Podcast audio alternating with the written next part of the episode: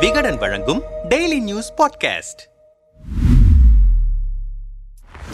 தமிழ்நாடு விவாதத்தின் பின்னணியும் பெயர் உருவான கதையும். தமிழ்நாடு என்பதற்கு பதிலாக தமிழகம் என்று சொல்வதுதான் சரியாக இருக்கும் என்று ஆளுநர் ஆர் என் ரவி பேசியது பெரும் சர்ச்சையாக இருக்கிறது. சென்னையில் உள்ள ஆளுநர் மாளிகையில் காசி தமிழ் சங்கமம் ஒருங்கிணைப்பாளர்களை கௌரவிக்கும் நிகழ்ச்சி நடைபெற்றது. அதில் பேசிய ஆளுநர் ஆர் என் ரவி துரதிருஷ்டவசமாக தமிழகத்தில் பின்னோக்கி இழுக்கும் அரசியல் நடக்கிறது. அது நாம் திராவிடர்கள் என்று பிரபலப்படுத்துகிறது. திராவிட கருத்தாக்கம் கடந்த அரை நூற்றாண்டாக கட்டமைக்கப்பட்டு மீண்டும் மீண்டும் வலியுறுத்தப்பட்டு வருகிறது. நாம் தேசத்தின் அங்கம் அல்ல நாம் தேசத்தின் ஒருங்கிணைந்த பகுதி என்று சொல்லி வருகிறார்கள். நாடு முழுவதும் எதை முன்னெடுத்தாலும் அதற்கு தமிழ்நாடு மட்டும் மறுப்பு தெரிவிக்கும். இது வாடிக்கையாகிவிட்டது. இவ்வாறாக நிறைய தவறான மோசமான கட்டுக்கதைகளை உருவாக்கி இருக்கிறார்கள் இவற்றை உடைக்க வேண்டும் உண்மை மேலோங்க வேண்டும் என்று ஆரியன் ரவி பேசினார். திராவிடம் குறித்து அவர் பேசிய கருத்துக்களுக்கு கடும் எதிர்ப்பு கிளம்பியிருக்கிறது. மேலும் ஆளுநர் தனது பேச்சில் தமிழ்நாடு என்பது பாரதத்தின் ஆண் ஆன்மா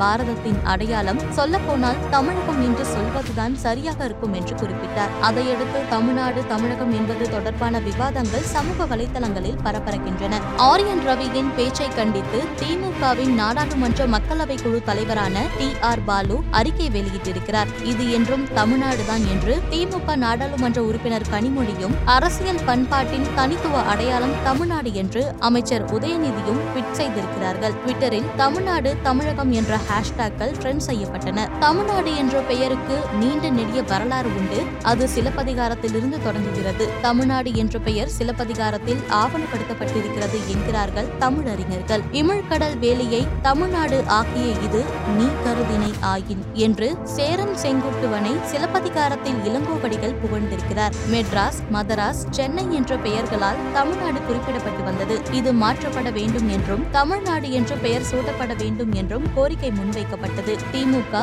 கம்யூனிஸ்ட் கட்சி தமிழரசு கழகம் உட்பட பல்வேறு கட்சிகளும் அமைப்புகளும் தமிழ்நாடு என்ற பெயர் வைக்க வேண்டும் என்று தொடர்ந்து வலியுறுத்தினர். இந்த கோரிக்கைக்காக காங்கிரஸ்காரரான சங்கரலிங்கம் விருதுநகரில் உண்ணாவிரதம் இருந்தார். அவர் எழுபத்தி இரண்டு நாட்கள் உண்ணாவிரதம் இருந்து உயிர் நீத்தார். இது பெரும் தாக்கத்தை ஏற்படுத்தியது. தமிழ்நாடு என்று பெயர் சூட்ட பக்தவச்சலம் உள்ளிட்ட காங்கிரஸ் தலைவர்கள் எதிர்ப்பு தெரிவித்தனர். ஆகவே உண்ணாவிரதம் இருந்த சங்கரலிங்கனார் நான் இறந்துவிட்டால் என் உடலை கம்யூனிஸ்டுகளிடம் ஒப்படைக்க வேண்டும் என்று அதிகாரிகளுக்கு கடிதம் எழுதியிருந்தார். அதன்படி அவரது உடல் கம்யூனிஸ்டுகளிடம் ஒப்படைக்கப்பட்டது. சங்கரலிங்கனார் மரணத்திற்கு பிறகு தமிழ்நாடு என்ற பெயர் சூட்ட வேண்டும் என்ற கோரிக்கை வலுத்தது. ஆயிரத்தி தொள்ளாயிரத்தி அறுபத்தி ஏழாம் ஆண்டு அண்ணா தலைமையில் திமுக ஆட்சிக்கு வந்த பிறகு தமிழ்நாடு என்று மாநிலத்தின் பெயரை மாற்றுவதற்கான தீர்மானம் கொண்டுவரப்பட்டது. பின்னர் அந்த தீர்மானம் நாடாளுமன்றத்தில் நிறைவேற்றப்பட்டது. மேற்கு வங்கத்தை சேர்ந்த இந்திய கம்யூனிஸ்ட் கட்சியின் தலைவரான பூபேஷ் குப்தா தமிழ்நாடு என்று பெயர் சூட்டப்பட வேண்டும் என்பது தொடர்பாக நாடாளுமன்றத்தில் தனிநபர் மசோதா ஒன்றை தாக்கல் செய்தார் என்பதும் குறிப்பிடத்தக்கது.